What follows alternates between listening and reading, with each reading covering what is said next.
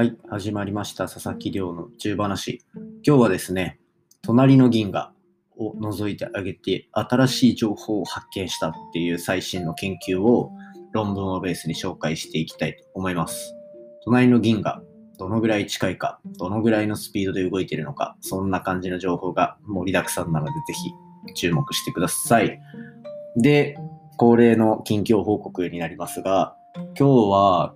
研究ずっとしていて、基本的には博士論文を進めるのと、投稿論文っていうのを進めるみたいな、2本立てでこうずっと進めておりますが、今月の末にですね、大学の研究発表会みたいなのがあって、それに参加することになっているので、それの発表資料みたいなのをこう整理して、で、えっ、と、なんかオンライン発表でいろいろ調整が必要だからということで、あの、ですね、発表資料を先にこう送って調整してもらってるみたいな段階になってます。なので今日は資料を作ったり、論文を書いたりと、割と忙しい一日を過ごさせていただきました。で、えっと、あとは夕方に YouTube を更新して、今回は宇宙と AI っていうような、ちょっと未来っぽい話をしてみたので、ぜひそちらも概要欄の方にリンク貼っておくので、ぜひご覧ください。はい。ということで、じゃあ今日の本題に行きましょう。今日の本題は、隣の銀河の様子を覗いてみようっていうテーマでお送りします。で、今回研究の対象になっているのが、M33 という、まあ、私たちがいる天の銀天の川銀河の隣にある星ですね。隣にある銀河になります。で、この銀河、M33 っていう銀河、写真を見るとすごい綺麗な画像をしているので、ぜひこのポッドキャスト聞きながら手間、手が動かせる方はですね、M33 銀河で調べていただけると、すごい綺麗な様子が見れると思います。はい。で、えっと、隣の銀河、隣の銀河と言ってるんですが、実際、どのぐらいの隣かっていうと、私たちの天の川から、地球からの距離っていうのは、約300万光年です。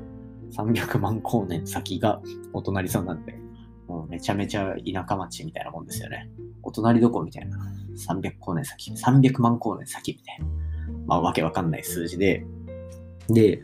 この銀河ね、めちゃめちゃ面白い話っていうのが、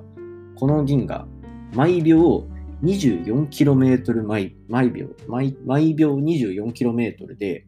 私たちのこの天の川銀河に近づいているらしいんですね。毎秒 24km。どうですか？はめちゃめちゃ速いですよね。速いのはわかるんですよ。地球上だったら速いのがわかるんですけど、宇宙でこの速度で移動しているっていうところが、果たしてどれだけスピーディーなものなのかっていうところは、まあもう何回かこのポッドキャストでも紹介してるところなんですが、うーんと、わからんと。ピンとこないと。で、じゃあ近づいてきてるんだったら、そのうちぶつかるんでしょっていうところがあって、じゃあいつぶつかるのか？M33 が私たちの天の川銀河にぶつかるタイミングは40億年後です。はい。もうそういうことです。多分遅いです。わかんないですけど。いやまあ、なので、このなんか隣の銀河めっちゃ近づいてきてると。だからなんかぶつかるらしいよ。ただ40億40億年後だからもういいでしょうと。気にしないで生活していきましょう。これもあれですね。なんか都市伝説というか、なんか小学校の時にハワイが年間3センチずつこう日本に近づいてるみたいな言われた記憶があるんですけど、なんかその類の話に近いかなって個人的にはなんとなく考えてますね。で、まあそういう銀河があって、銀河っていうのは、まあ、基本的にはその数億個の星が集まってできた集合体なんですよ。で、その銀河の中でも、なんか、まんべんなく星が広がってるわけではなくて、星団って言われる一箇所一箇所になんか、すごい星が密になってる点っていうのがあったりするんですね。そういうところっていうのは、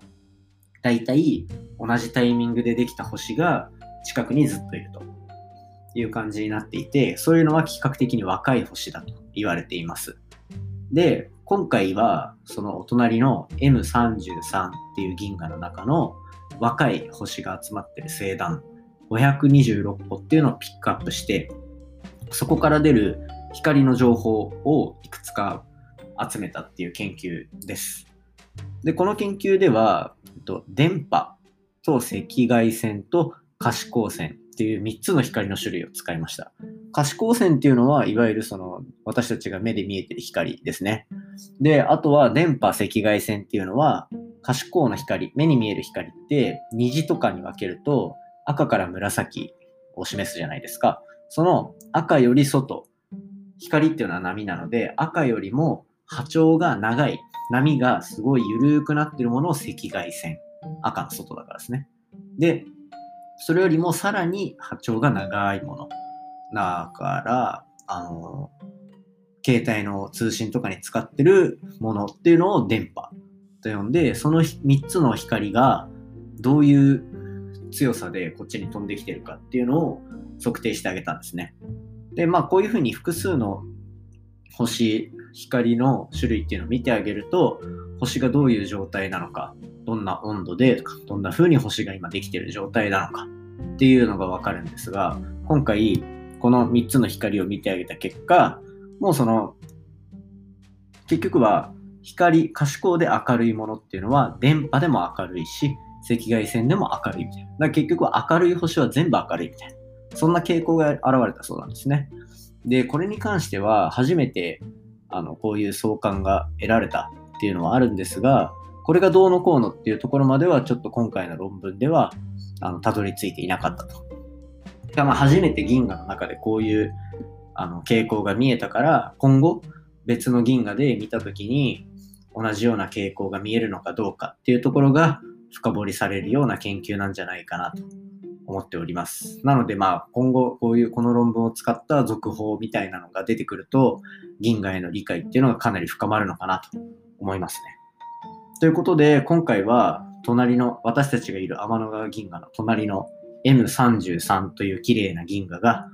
どういう状況になっているのか、そしてそいつがちょっとずつこっちに近づいてきてるぞっていうお話を紹介いたしました。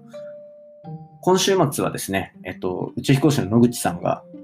クルードラゴン、あの、スペース X が作ったクルードラゴンに乗って国際宇宙ステーションに行くっていう大イベントがありますので、ぜひ皆さん、あの、チェックしてみるといいかなと思います。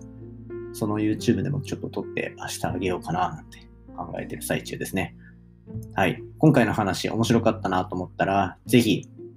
お手元のポッドキャスト視聴アプリで登録で、フォローであったり、チャンネル登録よろしくお願いいたします。で、えっ、ー、と、